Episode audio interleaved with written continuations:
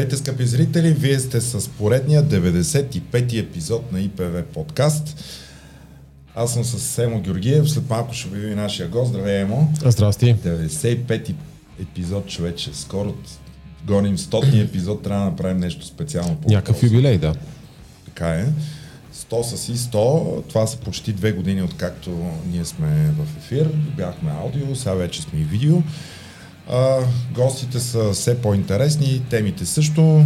Мога да кажа, че това е, така си остана, единствения подкаст от всичките, които аз там следа, дет съм се абонирал, който е чисто юридически и така се занимава не с правото по принцип, но и с това, което се случва на, днес, на, на седмична база.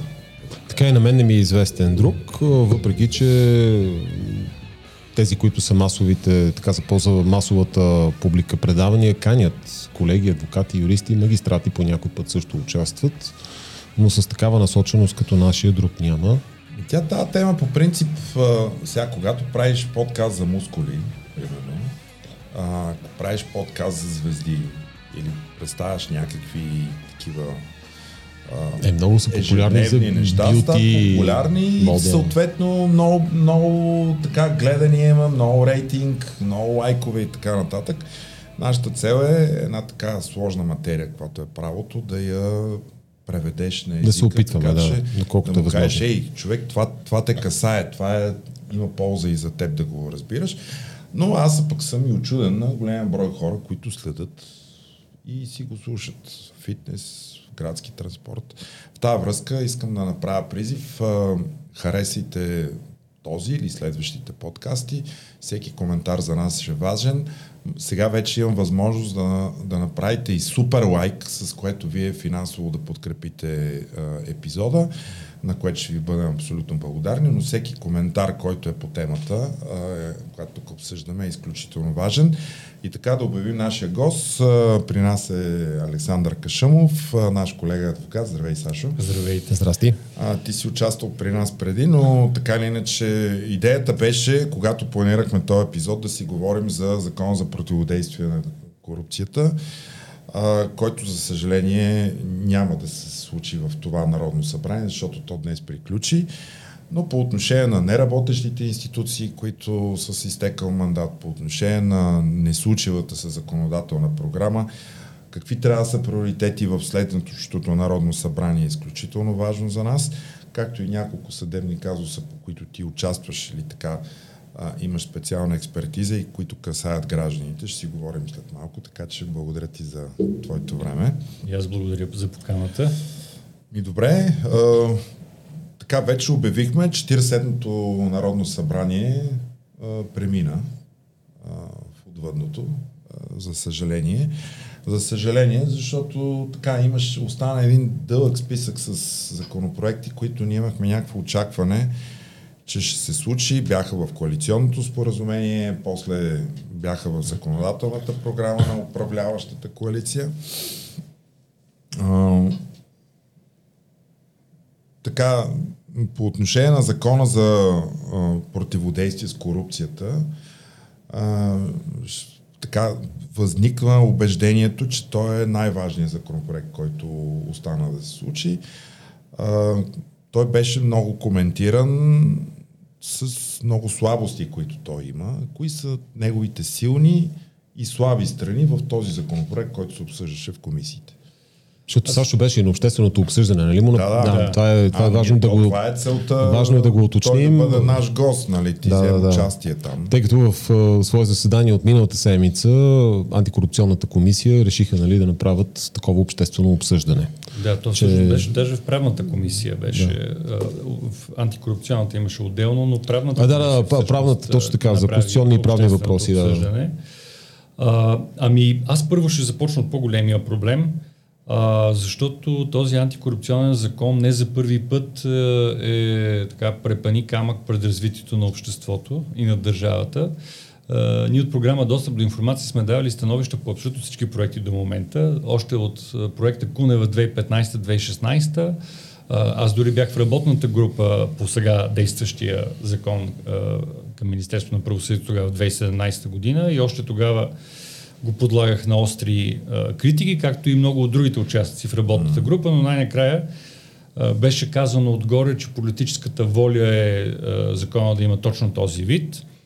А, и сега сме изправени пред, а, наистина, за съжаление, не можа да а, се развие този нов законопроект, който пък а, а, внесе водещата партия в управляващата до сега коалиция. Ти каза за политическата воля. Имаше ли наистина политическа воля за приемането на този закон? Значи, а, нека да кажем следното. А, ти питаш за сегашния закон ли? За който, сегашния, за сегашния, да, който да. той стана Защото, и причина... Сашо имаше правит, според мен този от 2018. Аз, аз говорих за този от 2018, да. но, за, но за този сега а, според мен а, се забави а, неговото придвижване. Много, много. Сега, разбира се, трябва да отчитаме. А, аз лично трябва да ви кажа, рядко правя политически коментари, но а, бих казал едно мое лично впечатление от поредната уникална ситуация, пред която бяхме из, изправени. Управление от четворна коалиция, каквото не се е случвало никога у нас и много рядко се случва и в други държави. Uh, и на всичкото отгоре тази четвърна коалиция, съставена от доста различни по uh, политически платформи и партии. Същевременно челно се сблъска с uh, все още продължаващата криза COVID-19 и с новата криза войната в Украина. А, това беше изключително сложна а, обстановка. Нали, можем да критикуваме и сигурно основателно а, част от нещата, които се случваха, но трябва да проявим и разбиране към това, което се случи и към трудностите. А, за съжаление, според мен не е лошо политиците, дори когато така са относително нови и млади, да имат една известна предварителна подготвеност за това, че ги чака работа от първия ден, защото ако се започне развиването на един такъв проект закон и обществените обсъждания, което между другото беше много добре, че го имаше това обществено обсъждане, но е хубаво даже да има цикъл от такива, защото това е сложно законодателство това може на по-ранен етап да доведе до един по-готов проект и едно преждевременно събиране на правителството и прекратяване на мандата на Народното събрание, което виждаме, може би нямаше да попречи. Mm-hmm. Но, първо да кажем какви са системните проблеми на този закон, защото този закон страда от тези проблеми още а, когато беше в матричен вид по време на по-предишното правителство, второто правителство на ГЕРБ, която той а, фигурираше под названието законопроекта Кунева и не беше, той беше отхвърлен тогава. След това с някои модификации беше прият и е действащия закон.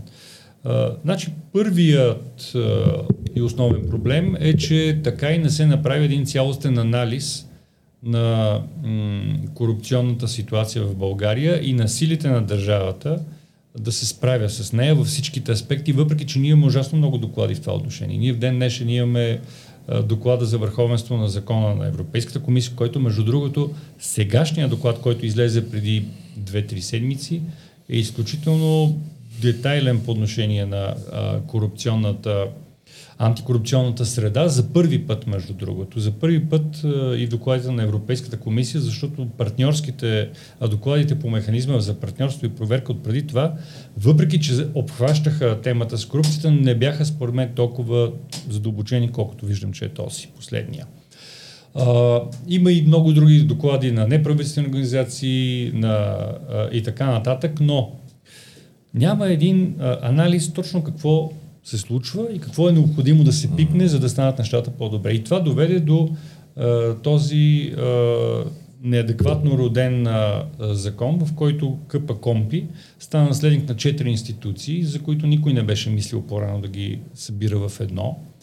А, също времено никой не анализира какви са потребностите на тези и къде са проблемите при тези институции. Ние имахме една комисия за предотвратяване и установяване на конфликт на интереси, КПУКИ, която се занимава с конфликта на интереси. Тя изцяло се влияе. Станала, беше известна като комисията Златанов, за, да, заради тефтерчето Златанов. В един а, изключително така а, да. печален момент от нейното да, да. съществуване. След това, според мен, за да се измие а, позора и срама а, и спомена за тях, а, тя беше просто заличена и то в един етап, когато имаше някакви податки да започне да работи. А, и вместо това отново се являва в КП Компи и то в един крайно неудовлетворителен вариант. Ние го обсъждахме това и онзи ден на общественото обсъждане. А, абсолютно неадекватно беше правомощията и по разглеждане на казуси за конфликт на интереси да се сведат до лицата, заемащи висши публични длъжности единствено и само, защото видите ли, иначе може ли се преработят. Значи от 2011 до 2018 година комисията КПУКИ гледаше всички казуси на 150 хиляди служители, включващи и висшите и администрацията. Не бяха претоварени, като капацитет работеха добре, имаха повече казуси. Което на какви възможности дава? Това дава по-добри възможности да видиш какви типове корупционно поведение се появява в обществото и съответно да противодействаш. Това, което не се случва и в ден днешен, и това вече не знам дали е проблем на закона или на начина по който тази комисия се управлява, е, че ето, за миналата година тя е докладвала 104 решения за конфликт на интереси, по кои, от които там 20 и няколко са с установен конфликт, останалите са с неустановен конфликт, мисля, че бяха 22 на 82. И у нези 82 с неустановен конфликт на интереси се хвърлят в кощето за буклук. Всъщност в всички нормални и развити държави тези казуси, които показват проблеми, защото ние говорим за казуси тук с кумовски връзки, кръстници, кръщелници, кмет, който си изляза от фирмата, за да може след това да я вкара в обществените поръчки на общината и така нататък. Всички тези проблемни казуси а, след това се слагат на масата и се обсъждат, за да се види къде са слабостите на системата и къде трябва да се вземат мерки, да се създадат или стегнат правилата и така нататък. Всъщност това е основната работа mm-hmm. на подобен вид а, комисии по света. Някакъв да, чия, чия според теб е тази задача? Чия е тази задача на самата комисия като орган или, например, на парламентарната комисия, която, е, която се занимава с така, с надзор над, над КПКОН. Това трябва да е задача на тази комисия като орган. А парламентарната комисия вече тя просто надзирава какво прави тази комисия, но това е комисия, която извършва оперативната работа. А, извинявай, само твое, понеже в един да, момент бяха да, паралелни въпроси. Интересно ми беше, не следва ли тези решения, ти кажеш, като се установи, те ги хвърлят кошчето, не отиват ли в някакъв регистр, където тази информация да стои, защото този човек, този кмет да речем, той утре пак ще се появи на някакви избори или в някаква друга длъжност. А, някой веднъж вече го е проверявал. Излиза, че сега трябва да го проверяват наново всеки. Да, разбира се, аз се изразявам образно, като казвам, че се хвърля в кошето за буклук. По принцип няма, нали, има естествено запис на подобна информация, но големия проблем е, че тя не се анализира. Mm-hmm. Тоест тя не служи за подобряване на антикорупционната среда. Да. Защото в европейския и въобще западния модел на подобни тела, подобни институции е, че те трябва да развиват инструментите на превенцията. А ти за да развиваш инструменти на превенцията, трябва да развиваш кодекси за поведение, а, практики, указания, правила, за да може утре, когато искаш да задействаш репресията, тя да работи по-добре, защото е ясно какво трябва да бъде поведението и ясно какви са новите казуси и новите проблеми. Ето това не се случва изобщо в рамките на сегашната институция, а пък там беше сложено и звено на ДАНС, което се занимава с, уж с там събирането тайно на информация за тия явления. Боркор, които занимаваха с анализите, но ние анализи не виждаме. И на всичкото отгоре пък беше включено отнемането на незаконно придобито имущество, което беше най-неадекватното законодателно решение през 2018 година. Mm-hmm. Защото всъщност първо се съчетаха две функции, които нямат почти нищо общо помежду си. Нали, превенцията на корупцията да я свържеш с отнемането на имущество, е също като примерно превенцията на ПТП-тата, които са друг вид престъпления, да ги свържеш с а, отнемането на имущество. Нали, просто... Е, имаше едно, едно от основанията за образуване на проверка за отнемане на имущество беше влязъл в сила акт за установяване на конфликт на интереси. Примерно, нали, Това е. Аз, аз, аз тази, тази връзка се сещам между едното и другото, но горе-долу това е. Поначало, а, нали, основната идея на отнеманията е те да вървят а, като връзка с а, м, нали, корупционни престъпления и престъпления, mm-hmm. свързани с организираната престъпна да. дейност. А, сега поначало е неадекватно и несъответно на законодателство на демократичните държави да се извършва отнемане за друг вид нарушения, защото просто а, нали, има си и в момента хипотези, да речем, в административно-наказателното право, където ти можеш да. да отнемеш нещо, но това да влиза в а, една специална процедура по отнемане на имущество е а, абсурдно. Има големи проблеми, очевидно, и с процедурата по отнемане. Тези проблеми не са м, отпадали от както се прие първия закон там който започна да се обсъжда 2002 и след това 2005 беше прият закона Петканов, пък след това имаме следващ закон, сега имаме последващи, вече се планира отново неговото обособяване като отделен закон. Трябва тук достатъчно да припомним, че България беше осъдена само преди няколко месеца в Страсбург. Юли, всъщност сега правим една година, юли месец миналата да. година във връзка с тогавашния закон, което означава, че трябва много сериозно да се прегледа и, а, този, и тази проблематика. Тоест в това отношение първо имахме един законопроект, който трябва да се направи. Той трябва да се направи и в следващия парламент. Тук веднага да а, скокнем и към въпроса какво трябва да прави един следващ парламент, защото очевидно е, че не върви борбата с корупцията, а, не върви и така образа и работата на тази комисия и, и нейните функции са странни в момента. Значи, трябва да си се обособят отделно отнеманията към друга институция, както беше по-рано друга комисия и там да си се наблюдава какво се прави, а тази комисия трябва да си поеме цялата работа по превенция на корупцията и гледането на конфликти на интереси. Първо трябва да се върне това тя да гледа цялата администрация, защото е смешно да се обособява, нали, за, за 100 казуса годишно ще функционира цяла комисия. Uh-huh. И освен това, какво ние можем да разберем за това, което се случва, като да. са толкова малко случаите.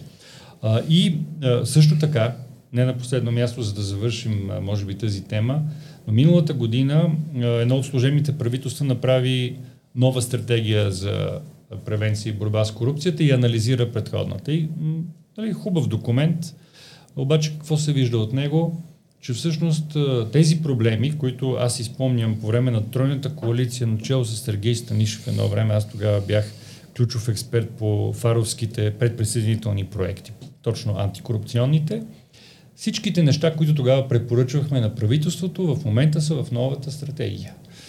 Да бъде засилена ролята на инспекторатите в министерствата и на инспектората към ВСС, да бъдат създадени кодекси за поведение, защото вижте държавни длъжности няма ли. Те между другото имат още от по-предишно десетилетие, но той никога не е видял бял свят и не е публикуван този кодекс.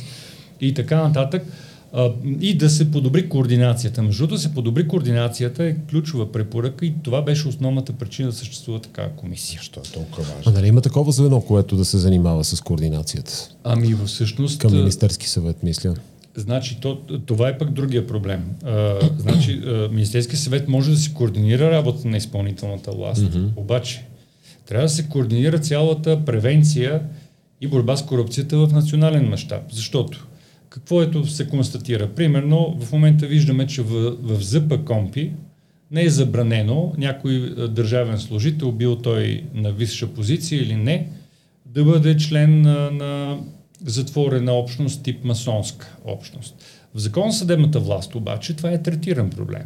И там има такава, а, това е а, регулирано. И какво излиза? В единия закон макар и нали, малко така частично и парцелирано, но това е третирано като проблем. Другия закон това изобщо не е проблем. Значи, какво се оказва? Че за магистрата е проблем да бъде, да членува в такава общност, защото се създават а, някакви м, неприемливи връзки а, на тайно общуване, а пък за държавния служител, митници, за, точка, за агенция митници или за шефа на агенцията, за министъра, за министър-председателя е съвсем окей okay. okay, това да бъде.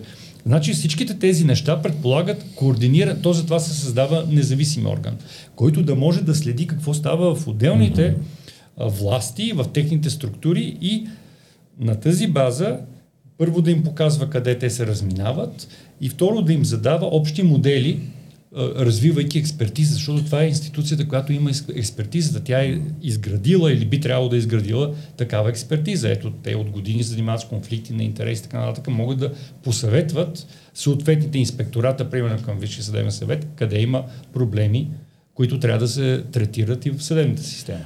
Добре, имаше много обвинения, че е, този бъдеш орган, съответно ще бъде някакъв орган бухалка, която ще се саморазправя с неудобните на властта, която е в момента. А, има ли според теб вариант, а и според европейската практика, ако ти знаеш, където независимо кой е председател на тази комисия, независимо кой е на власт, този орган да не е бухалка и той да е еднакъв ефективен спрямо всички. На мен беше много симпатично откъде дойдоха упреците за бухалка от Ясен, да. Ясен Тодоров. Да, точно така. а, имаше една представителка на Асоциацията на прокурорите в България, която също употреби този израз и направи този упрек. Да, и те имаха и политически говорител в лицето на ИТАНА. Беше, как ти кажа, с... Така, че... Ами... Възможно е въобще да се направи такова нещо, защото все пак този орган, той трябва да е толкова независим и да е извън трите власти, че да, да изпълни тази си функция. Как да кажа, това между другото само по себе си е предмет на много голям дебат, защото този подход с специален орган Uh, той е развит в източна Европа предимно, когато говорим за европейския континент mm-hmm. и разбира се се развиват модели в Азия, Африка, uh, така. Но uh, типичният западен модел е подобен вид институции там, където ги има, да се ограничават главно до превенцията на корупцията и до разработването на системите за превенция, защото в демократичното общество изконните, изконната система, която се бори с престъпленията, това са прокуратурата да. и съда, нали, който се произнася. Заради това и тук в нашия регион има търсения, взаимни обвинения, дали тези институции изпълняват политически поръчки и така нататък. Всъщност за мен е малко противоречиво ние да вървим към закриване на специализирания съд, който не, не бива да забравяме, че беше продължение на същата тази идея, да се засили някаква такава да, да. работа. То се случи по същото време, през 2018 година. така, да. Това всъщност беше една обща концепция и ние да вървим към закриване на специализирания съд, но към засилване на а, корупцията в посока разследвания, а, не ми се вижда напълно адекватно. Това вече а, наистина е въпрос и на това как отделните политически сили а, виждат един такъв закон, но за мен а, най-важното е а, той да отстрани тези грешки, за които току-що говорихме, а те са грешки от нашия си опит вече, mm-hmm. нали, смисъл. Да. А, това е нещо, което е преболедувано и според мен е срамота да се, вървим, да се въртим в кръг поне 15 години, като говорим за корупцията, за там при отнемането и повече, а, 20 а, когато а, винаги живота след, а, зад нас а, ни е научил на някакви уроци да.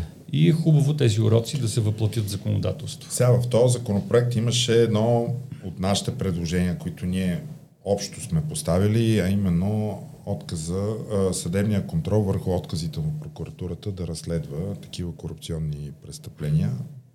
Предполагам, това, това беше някаква силна а, функция, която се даваше на този орган.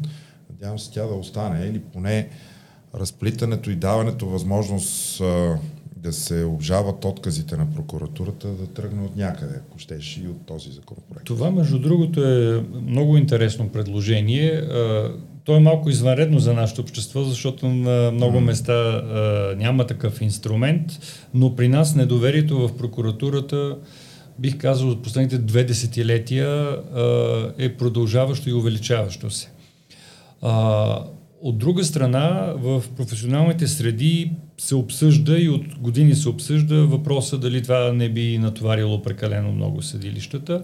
Но когато говорим за един ограничен списък престъпления, каквито са корупционните престъпления, по които и доколкото виждаме не тече и кой знае каква работа, което може би пък допълнително обосновава необходимостта съда да хвърли един поглед в подобни а, производства. Това ми се струва оправдано и разумен, а, разумен а, подход. Между другото, едно от нещата, които ми направиха впечатление на а, общественото обсъждане а, през а, седмицата беше, че прокуратурата, дори асоциациите техните и различни говорители, които така се обявиха против проекто закона или не им беше достатъчно убедителен или не знам какво точно, но те не атакуваха конкретно това или поне аз не си спомням някакви сериозни критики спрямо ясен, това ясен, ясен Тодоров, а, той се да, захвана доста... Постави някакви въпроси. Да, как, как ще стане, че комисията точно ще ги обжалва, защото нали, това е предвидено в законопроекта, т.е. колективно. Нали, там как ще взимат решенията и така да, нататък. Да, това, това беше критика, даже не беше само той, а, мисля, че и още някой подхвана, но това е процедурна, процедурна критика. Точно така. А, тоест, аз, нали, може би заради нашата тук професионална, а, какво беше, а, отклонение, но да, изкривяване. Аз просто, изкривяване а, просто си, а, веднага си го разделих в главата, че това е а, атака за процедурната част, а, която, а, значи, окей, ако процедурата не е адекватно разписана, тя може да бъде направена по друг начин. А, между другото, още по време на обсъждането а, беше споменато, че нали, всичките тези така, варианти на взаимодействие, примерно прокурор, разследващ полицаите и в момента съществуват в рамките на наказателно-процесуалната система. Mm, да. а, значи има възможност а, ти да м, повдигнеш на по-високо ниво определени въпроси и в момента това, че а, там е казано, че комисията ще го прави, а пък по-удачният вариант вероятно би било да бъде инспектора, който работи по този случай, е един доста лесен за отстраняване проблем, който не атакува фундамента на предложението да има съдебен контрол върху тези области. Това беше нещо, между другото, което и колегата Андрей Янкулов каза пак в свое участие тук при нас. Той обърна внимание на това, че точно по този въпрос той обърна внимание, че в по-стария НПК е имало такава възможност на разследващия да обжалва актове на прокурора, но тя е отпаднала, нали, с, мисля, 2006-та реформата на а, НПК и, и, и сега отново фактически се отваря тази тема и трябва да се даде наистина ясен отговор кое е правоимащото лице. А, очевидно тук при нас са опитали да нарисуват, да изчислят някаква квадратура на кръга, значи хем да не е да отварят НПК отново, нали, защото онова, което ще въжи за разследващите антикорупционни инспектори, би трябвало да въжи и за останалите разследващи, нали? като разследващи полицаи и там разследващи митнически инспектори. От друга страна, да все пак да въведат тази специфична и въжаща само за а, Комисията за противодействие на корупцията възможност да обжалва откази на прокуратурата да се образуват досъдебни производства. Това е възможно решение, да. според мен и като става въпрос, като споменаваш Андрей Янкулов, с когато и миналата седмица обявихме така нашия доклад, точно антикорупционния, за състоянието на борбата да. с корупцията. Той направи а, така а, силни изказвания и по време на общественото обсъждане и между другото а, никой не, а, не успори а, тези предложения, включително основани на стария НПК. Включително прокурорите се съгласиха, което за мен беше забележително. А, сега възможно е това да, както той каза след това, а, мен ме притеснява това, тъй като аз а, така го поздравих за това, че е успял да, да постигне, това беше единствената точка на съгласие в парламентарната зала, но в крайна сметка може би пък да имаме основания да бъдем оптимисти за част от разрешенията, които очакваме.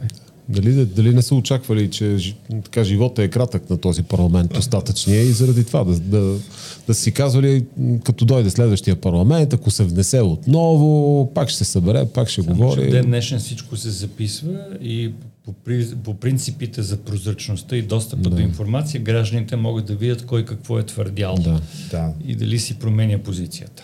Да.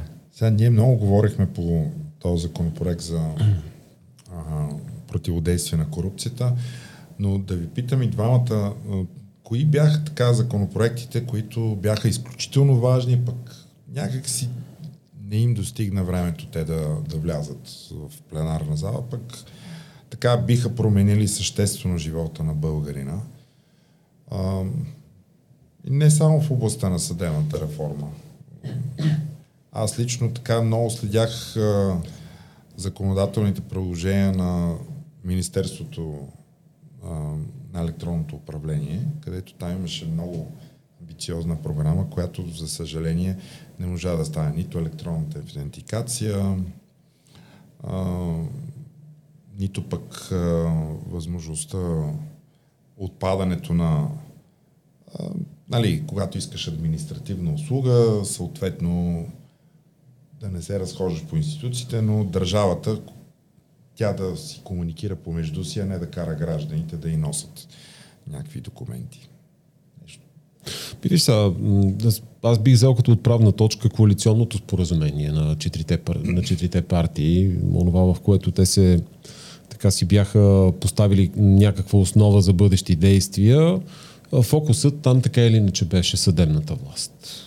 Те Началото, да. чисто концептуално, и, и това сме го обсъждали в нашия подкаст, съвсем правилно се бяха ориентирали какво трябва да се случи. Просто допуснаха, заради най-разнообразни причини, допуснаха едно изоставане от времевата рамка, която си бяха поставили в коалиционното споразумение. За мен щеше да е съществено, освен това, на по-ранен етап да се бяха гледали измененията в закона за съдебната власт, които сега само разбрахме, че са изпратени към Венецианската комисия в частта за, да кажем, ограничаване правомощията на главния прокурор, въвеждане на ефективни средства за неговото разследване и също така ограниченото обжалване, ограничения съдебен контрол над отказите на прокуратурата да образуват досъдебни производства, тъй като това беше така постигнатия в работната група консенсус. А, отделно от това, като практикуваш адвокат, считам, че в, в ГПК се налагат някои изменения относно а, така, а, съдопроизводствените действия. Имаме много неприятната ситуация, че действат в момента действащо право са правомощия хората да бъдат призовавани или да им бъдат връчвани съобщения по електронен път, без изобщо да е гарантиран да, електронния достъп. Не, работи, да. електронния, не, не, не е гарантирано, че а, ще имаш достъп до електронен огледален образ на делото. Както е на хартия, ти да го видиш по същия начин електронно и да го достъпиш от разстояние. Това го няма. Тоест, спестява се, може би, работа и усилие за съдебната администрация да ти се връчи съобщение, но освен това, че ти е връчено съобщението, ти нищо не, нищо не печелиш. Значи, дори и настоящия ред е по, по-изгоден, защото когато ти връчват исковата молба, ти я носят и нея. А, а това, което в момента съществува е да ти изпратят едно съобщение, че има, примерно, искова молба, ти ти да трябва там насетне да предприемаш действия, да, си, да се снадяваш с нея, да гледаш, за да си подготвиш отговора. В междувременно ти тече срок за отговор. Нали?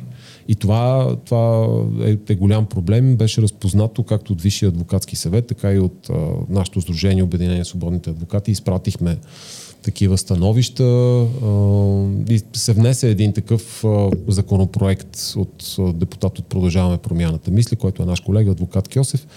А, но той а, заради а, как да кажа, общата политическа обстановка, това, което той предложи е да се отложи с една година влизането на сила, в сила на, на тези разпоредби, ако ти имах предвид. И така, но много. Да. По принцип, като имаме предвид, че легислативния период е той е 4 годишен. Значи за 4 години страшно много неща трябва да се направят. А, дори, дори да вземем като отправна точка плана за възстановяване и устойчивост, където също нали, има много заявени намерения какво да се свърши, какво да се направи, за голяма част от тях не остана време.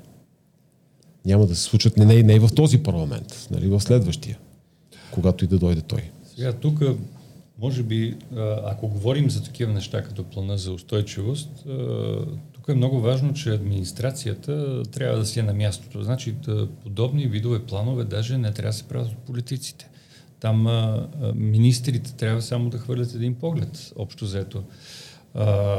Съвременната държава, то, заради това има и защита на държавните служители, друг е въпрос, тя доколко е силна, според нашето законодателство, но а, трябва администрацията да може да функционира а, независимо от а, политическата власт. Но а, по отношение на приоритетните а, нали, законопроекти, аз първо съм напълно съгласен. Това не знам дали е толкова приоритет, но като законопроект, но е ужасно важна темата за електронното правосъдие и въобще за електронните дейности, които предстои да се въвеждат от различни части, защото в едно общество като нашето степента на удостоверяване на честността на тези неща, като призоваване, съобщаване и така нататък, е изключително важно. Ние а, не знам дали сме на това ниво, може би по-нататък в разговора ни ще поговорим и за едно такова дело, което засяга самата mm, съдебна да. власт.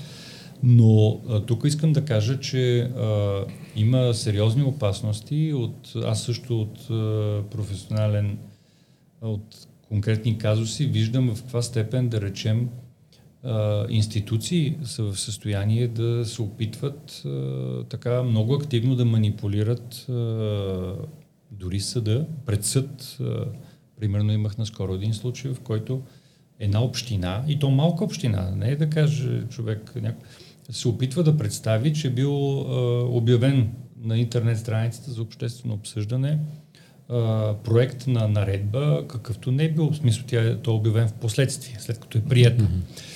А, и затова се а, нали, лъже най-безогледно. А, до ден днешен по административните дела, където се съдят тъкмо институциите на изпълнителната власт, редовно а, в кабинетите на правните отдели се хвърля в кошчето за буклук а, почтенския плик, с който е получена жалбата, с цел да се създаде привидност, че е просрочена. А, това са едни потрясаващи практики, характерни за едни по-стари времена, но които ние трябва да ги имаме предвид, когато се решаваме да се доверим на електронните системи. Въпреки това обаче, като говорихме за Министерството за електронното управление и законопроектите там, имаше едно много силно лидерство и воля да се въведат тези нови неща. Мисля, че министър Божанов беше забележителен с това. За съжаление, законодателната подкрепа на това малко като че ли вървеше след тези намерения, които иначе бяха много добри. Да речем, дори един закон за достъпа до обществена информация не можа да мине, за съжаление, на измененията, които бяха необходими, за да се въведе директивата за отворени данни и повторно използване на информация от обществения сектор. А, пак казвам, трябва да има по-голяма подготвеност, когато политическите сили тръгнат още а, към парламента, да имат някакви горе-долу заготовки за какво ще става въпрос. И разбира се, трябва да имаме предвид, че тази коалиция, точно заради коалиционното споразумение, беше в много трудна ситуация, защото тук няма, няма е необходимата гъвкавост, в която Министерски съвет, примерно, може да решава някакви други неща.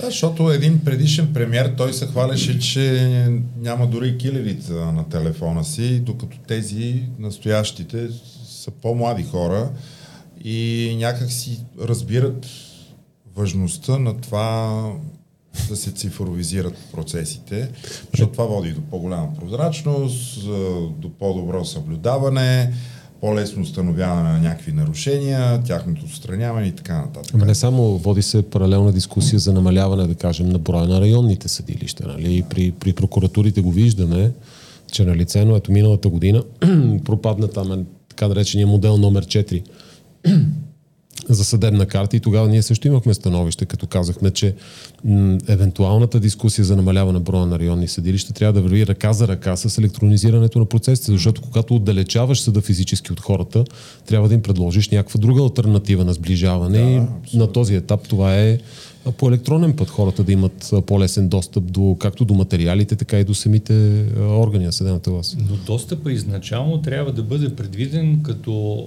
а, средство в услуга на хората, а не като средството, което ще ги А, да, да, да, да. притиска. Да. Защото Или, или което ще облегчи е- работата на съдебната администрация. Точно. Само. Да.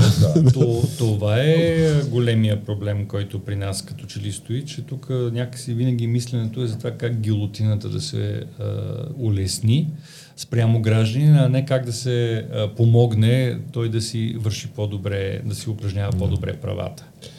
Добре, аз в тази връзка искам да, да ви хвърля в една друга област, защото голяма част от а, законодателното време беше изчерпано в а, така, назначаването, преместването или смяната на а, някакви органи и тяхните ръководства, които се гласуват в Народното събрание. Ам, колко според теб приблизително са неработещите институции а, поради някакъв изтекал мандат а, и съответно това блокира тяхната работа и това в каква криза вкарва цялата държава въобще в светлината на едно очаквано решение на Конституционния съд, което даже може да го обясниш. Не, така, да кажем, че това са институциите, които зависят и пряко от Народното събрание. Да, не? Тоест, защото те, те, се, ги те се избират. избират от Народното А, събрание. даже ако искаш, дайте да ги, дайте да ги назовем. Сега шефа на Кевра беше последния, който обсъждахме, но там са... И там има произнасяне на Конституционния съд. Нали? Имаме, имаме инспектората на ВСС, самия ВСС, който Да. сега виждаме, че той Скоро ще им изтече, ще изтече мандата на ВСС. но няма да има народно отдавна е събрание, което изтекъл. да, да избере парламентарната квота. Така е, Има имаме, и други, вероятно. Имаме а, комисии, независими комисии за защита на конкуренцията, комисии за защита на личните данни, където със сигурност също имаме проблема с изтекал мандат. Комисия за защита от дискриминация, където не съм сигурен, но майче също го имаме този проблем. Или скоро изтичаш, или вече изтекал. А, имаме... А, КЗК. а, да, Те, казахме, те, те, те, в, да, да, да, те там още им а, текат им удължените мандати Да. по времето на 44-то Скоро Народно събрание, но и те ще изтекат. Да. Те са няколко, нали, около десетина са а, тези а, независими нали, институции, като идеята е точно заради тяхната независимост те да се излъчват от а, Народното събрание. А, Но това, аз мисля, че ние сме свидетели, че е един продължаващ системен проблем, защото не, а сметната палата, разбира се. Това е един продължаващ проблем, защото не за първи и не за втори път се появява този проблем в нашия политически живот. Редовно имаме а, някои, а, някоя институция с а, изтекал мандат, а, членовете стоят, няма нов избор и това беше и при предишни народни събрания. Ма тук ти се изразяваш много меко. Това, което аз виждам е, че политическата класа не може да произведе институции, които да предоставят административни услуги на хората. Точно така. Така. А, и то често пъти юрисдикции. Значи, Да, те, да, да. тази услуга е справедливост. Абсолютно. Така е, да. Хората имат нужда от това нещо, то им се полага, защото те плащат данъци. Ако не плащат данъци, някой идва е, и ги гилотинира.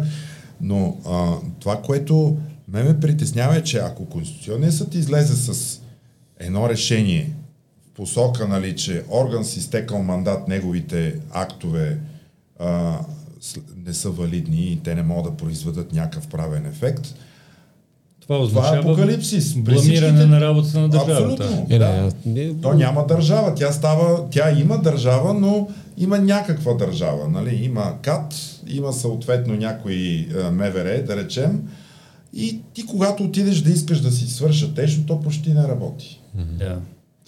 А, без, да, а, без да пропускаме и някои допълнителни ефекти, защото ако, а, ако бъде постановено такова решение на Конституционния съд, предвид обстоятелството, че актовете, решенията на тия а, множество комисии и други подобни институции винаги засягат а, нечии интереси, това би означавало и вълна от дела по закона за отговорността на държавата, без никакво съмнение. Да. Защото там, където паднат тия актове, там ще се окаже, че е била осъществена някаква а, нали, а, нелегитимна репресия спрямо тези физически и юридически лица. Тоест това означава директна възможност за подобни дела. Сетих се и комисията по досиетата попада в тия институции. А, така че а, проблемът наистина е сериозен. А, разбира се, ние не сме в положение да а, участваме в, това дело пред Конституционния съд, но а, а, говорим за много сериозен проблем пред цялата система и то система, която е в основата на демокрацията все пак. Mm-hmm. А, така че наистина трябва с внимателно да видим какво ще се случи. Може би някой може да го използва, ако желая в политическата дискусия, да постави под съмнение необходимостта от тези разпускания на парламентите и назначавания на служебни правителства от страна на президента, след като един парламент си изчерпа, така да се каже, си изстреля трите патрона в опити за съставяне на действащо правителство, защото сега, ако я нямаме хипотезата на служебните правителства, този парламент би си останал. Той би си действал до избора на новия, до конституирането на новия парламент на практика, както е на много други места по света. Но това вече означава но това е, мнозинство но, за промяна на Конституцията. Точно така, да, да, да. Това, това ще премине със сигурност през, може би дори и през Велико народно събрание, в зависимост от как тълкуваме формата на държавно управление. Аз слушах едно мнение по този въпрос нали, за постоянно работещия парламент, което така явно това, което ние преживяваме тук, други демокрации са го преживяли. Но професор Стоилов сега като конституционен съдя каза, че по-скоро е скептичен към това нещо. И той като автор на Конституцията действа. Но той си е, степен, той да. действа като един от бащите на Конституцията. Добре, но идва народно, ново народно събрание. И така, казахме какво не можа да се случи. Коя, какво, какви следва да бъдат приоритетите на следващото Народно събрание от октомври месец нататък? Най-важните, тие, които просто не може да се чака и трябва веднага да се. Сега разбира се, то много зависи от това, кои политически сили ще доминират, защото да. вероятно те ще настояват на техните приоритети, но що се отнася до тези теми, които коментираме, според мен категорично трябва да продължи съдебната реформа, което означава промените, измененията в закона за съдебната власт. Трябва да продължат нали, да продължат измененията в закона за противодействие на корупцията. Нали, все едно дали ще бъде отново изцяло нов закон или изменения в съществуващия. Тези приоритети трябва да продължат, като според мен все пак ограничаването на произвола на прокуратурата, който се оформя като една основна задача през последните години, може да стане и по пътя на изменение в закона за съдебната власт. Все пак това не бива да се пропуска в никакъв случай. А, там трябва да има, според мен, един доста широк професионален дебат. И трябва да има такъв цикъл обществени обсъждания, защото м- моето впечатление от последните години е, че има доста разнопосочни виждания за това как да станат нещата. Според мен е потребно юридическата общност да се опита да намери някакви варианти, около които да се обедини, защото ние пък, юристите, като нали, адвокати, седи, прокурорите ще е по-сложно. А, но когато, е сложно. Да, но когато намерим някакъв път, тогава има по-голям шанс различни политически сили да го разпознаят като верния път и в крайна сметка да, да се съгласят на тези реформи, защото в крайна сметка говорим за един проблем, който нали, аз разбирам, че сигурно са били добронамерени депутатите в Великото народно събрание, смятайки, че фигурата на главния прокурор ще освободи от партийно влияние, но виждаме какво се получи. И това се получи доста скоро, след като започна да действа тази система. А, така че това със сигурност трябва да бъде приоритетно и трябва много да се внимава. Начина по който се развива системата за а, повишение на съди, назначаването им в по-горни съдилища, оценка на работата им и така нататък, започва да бъде много притеснителен. Това, което ми се струва, че започва да се получава е спадане под нивото, което ние имахме преди 15-20 години. А, това пряко засяга независимостта на съдиите, а независимостта е а, основната ядка на тази а, професия и публична длъжност. В тази връзка неодавна приключиха изборите, които професионалните, така да кажем, квоти във Висшия съдебен съвет проведоха. Първи бяха следователите, след това съдиите, накрая и прокурорите. Сега в съдийския избор няма да говорим за кандидатите.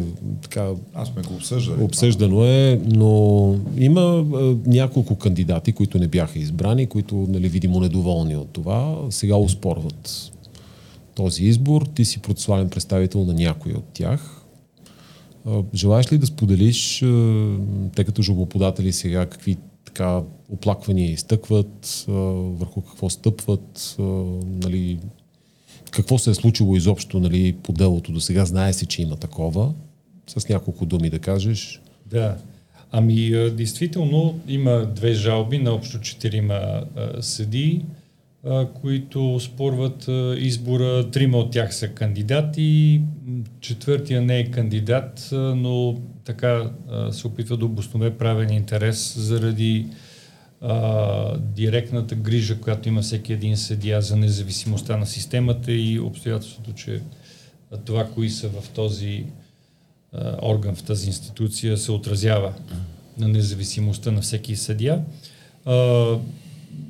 Оплакванията са а, предимно от а, използваната система за гласуване, като тук фокус е върху електронното върху електронното гласуване. да. Да, няма оплаквания от системата с хартиените бюлетини, но при системата за електронното гласуване а, се оказва, че се е гласувало с а, предварително раздадени пароли на листчета, раздадени от председателите на съдилищата, т.е. административните ръководители които, нали, макар формално да са раздавани в запечатан плик, няма никаква гаранция, че този плик не е запечатан преди две минути от някого, преди да бъде дадена паролата. Значи... А има ли гаранция, че не е снимано, например, че не е снимана паролата преди да бъде сложена в плика? Разбира се, че няма.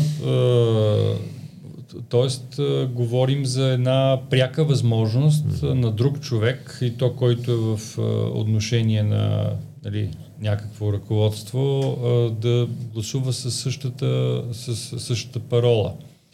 А, освен това, а, това, което м- пък видяхме вече по делото в кориците, аз го а, видях още първите дни след а, като подадохме жалбите, а, беше представен един одитен доклад, който е бил извършен по инициатива на самия Висш съдебен съвет и който от това, което аз виждам, той, ням, той е 29 страници, от които част от страниците са картинки, нали, схеми на системата.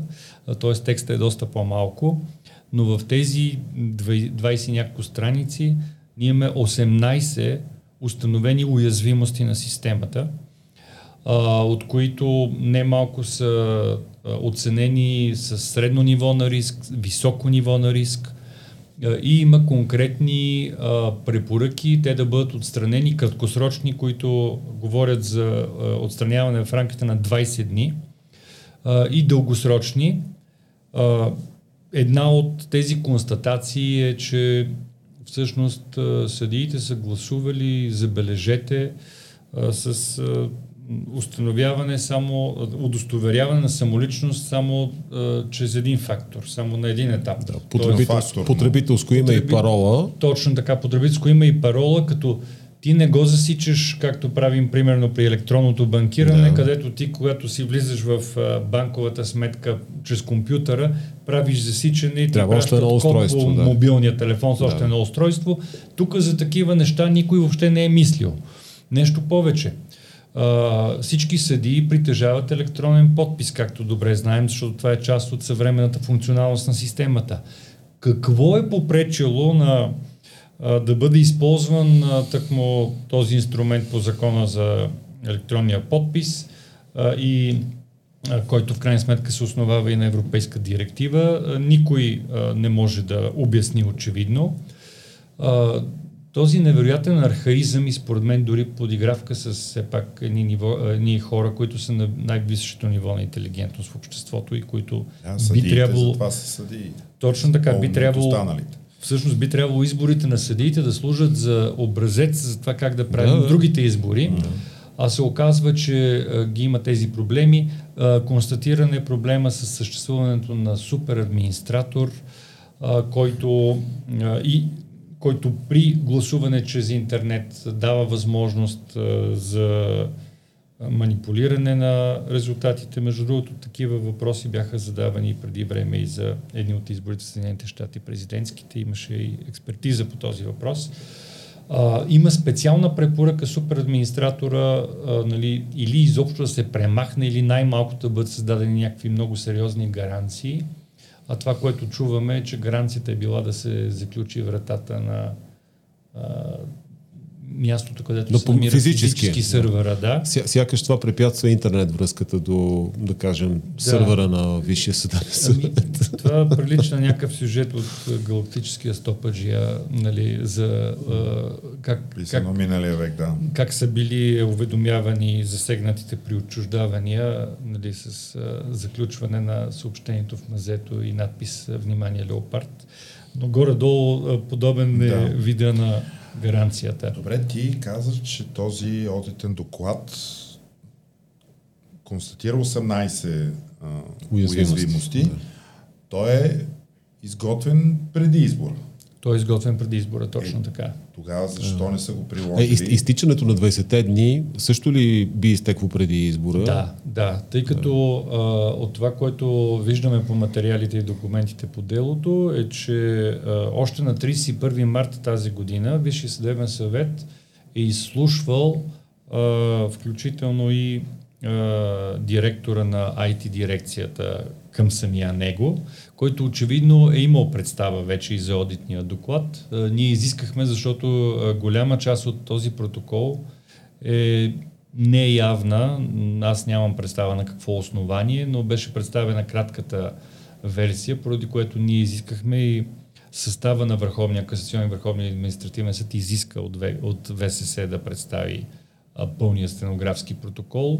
А, интересно ни е да видим какво има там, но виждаме да речем, че а, поне ние оставаме с впечатление, че отговорите на част от въпросите са въвеждали в заблуждение членовете на Висшия съдебен съвет относно това какви са функционалностите на системата, респективно какви трябва да бъдат правилата, защото тези правила, то тук да не говорим, че това, което мен много ме очуди, е, че в самия сайт, сайт за гласуването е написано, че се ползва система за електронно гласуване, която а, изцяло отразява правилата на а, ВСС.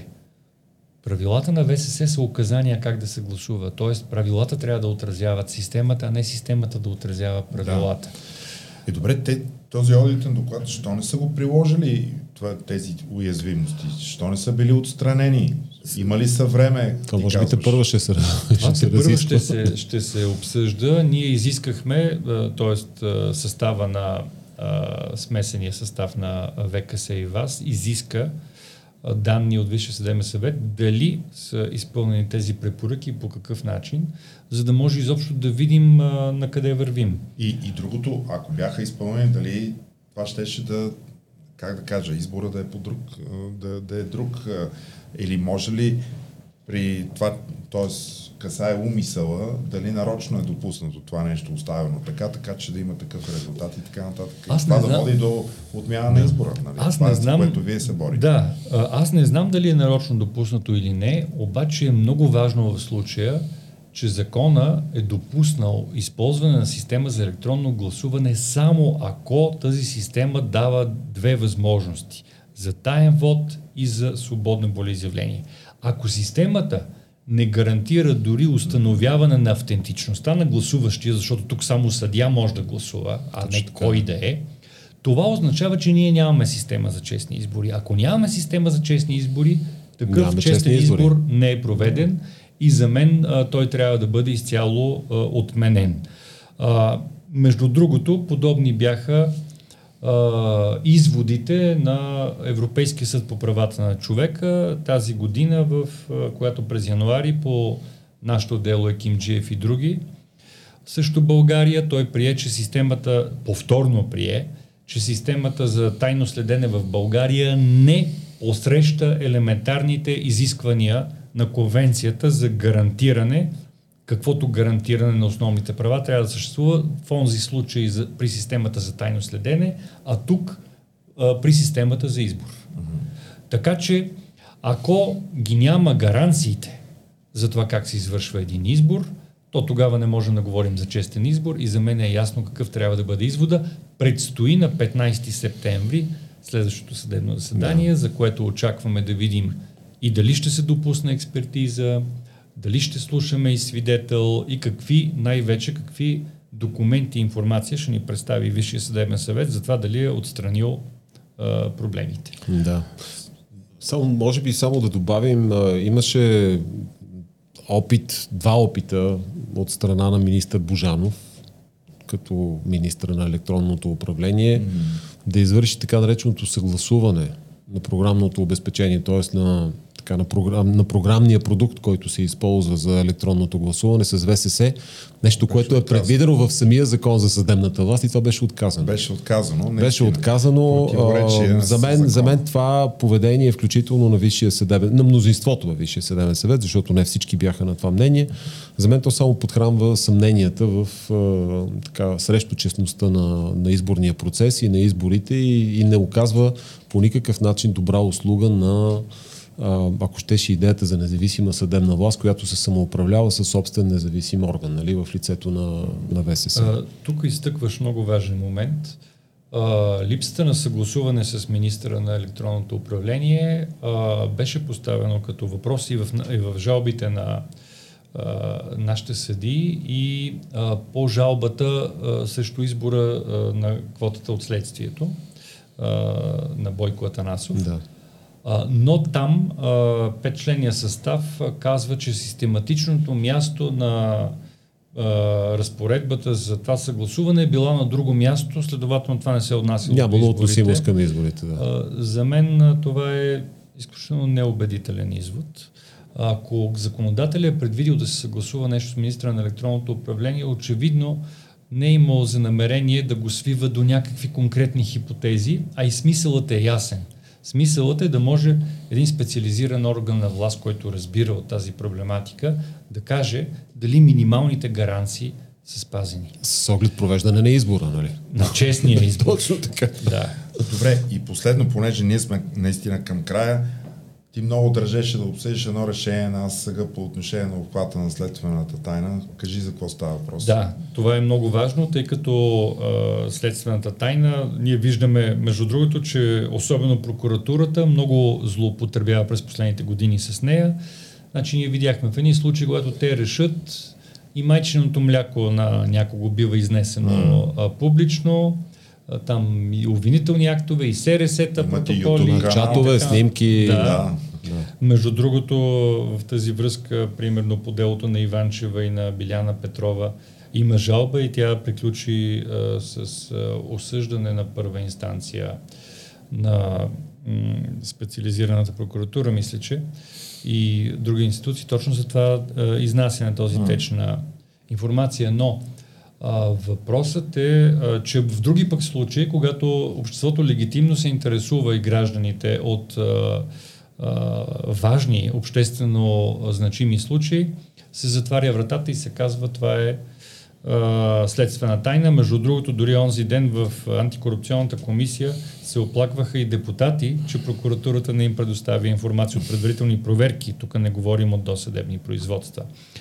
И бързам да кажа, произнесе се днес или вчера, но днес така го получи, вчера го получихме всъщност решението на административен съд София град по казуса, в който значи, един активен гражданин, господин Неделчев, той така води сериозни дела за достъп до информация. Да, да, той е участвал в подкаста. Да. Точно така. А, и а, успяхме да осъдим а, градската прокуратура за а, отказ да, бъ, да бъде предоставено постановлението за отказ да бъде образувано досъдебно производство по случая за спирането за няколко часа на програма Хоризонт на БНР 2019 година.